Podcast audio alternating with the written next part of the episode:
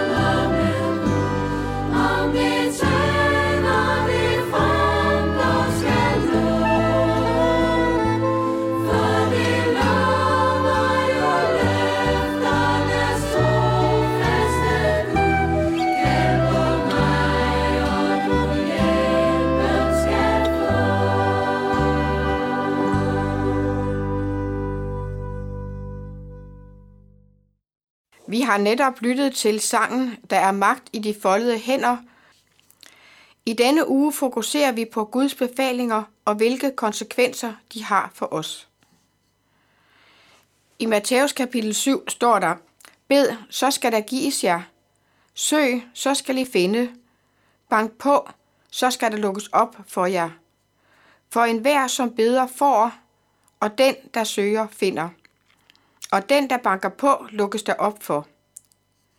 Eller hvem af jer vil give sin søn en sten, når han beder om et brød? Eller give ham en slange, når han beder om en fisk?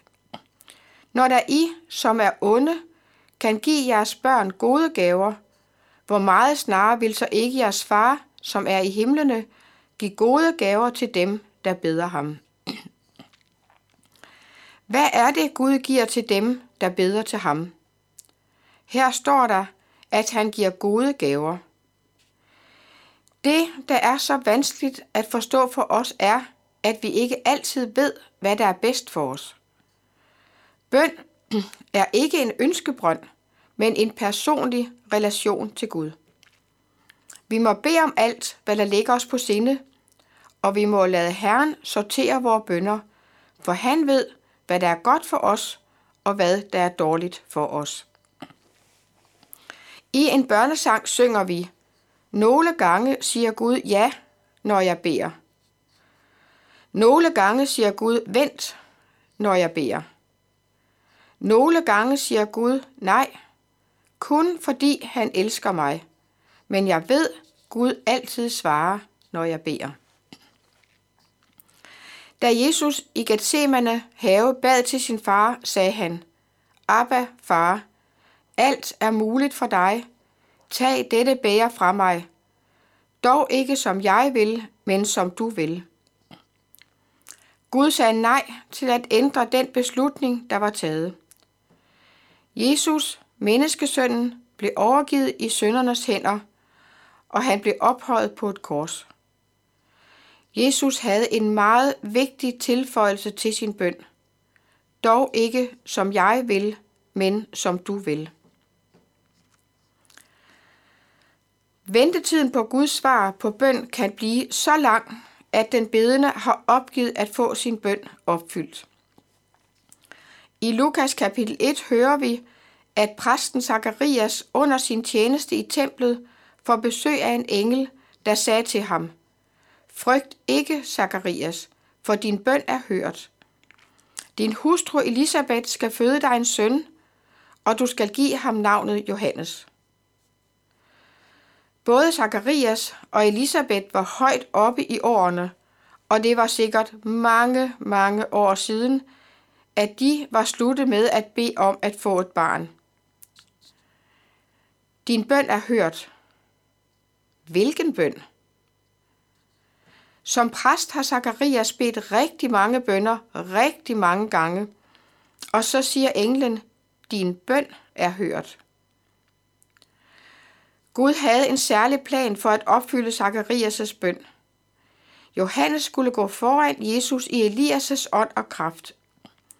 Zakarias' bøn blev opfyldt efter lang, lang ventetid. I 1. Samuel kapitel 1 hører vi om en kvinde, der beder. Herskars herre, hvis du ser til din trælkvindes lidelse, og husker på mig, hvis du ikke glemmer mig, men giver mig en søn, vil jeg overlade ham til Herren hele hans liv, og der skal aldrig komme en ravekniv på hans hoved. I lang tid bad hun for Herrens ansigt, og mens, imens sad Eli og i tog hendes mund.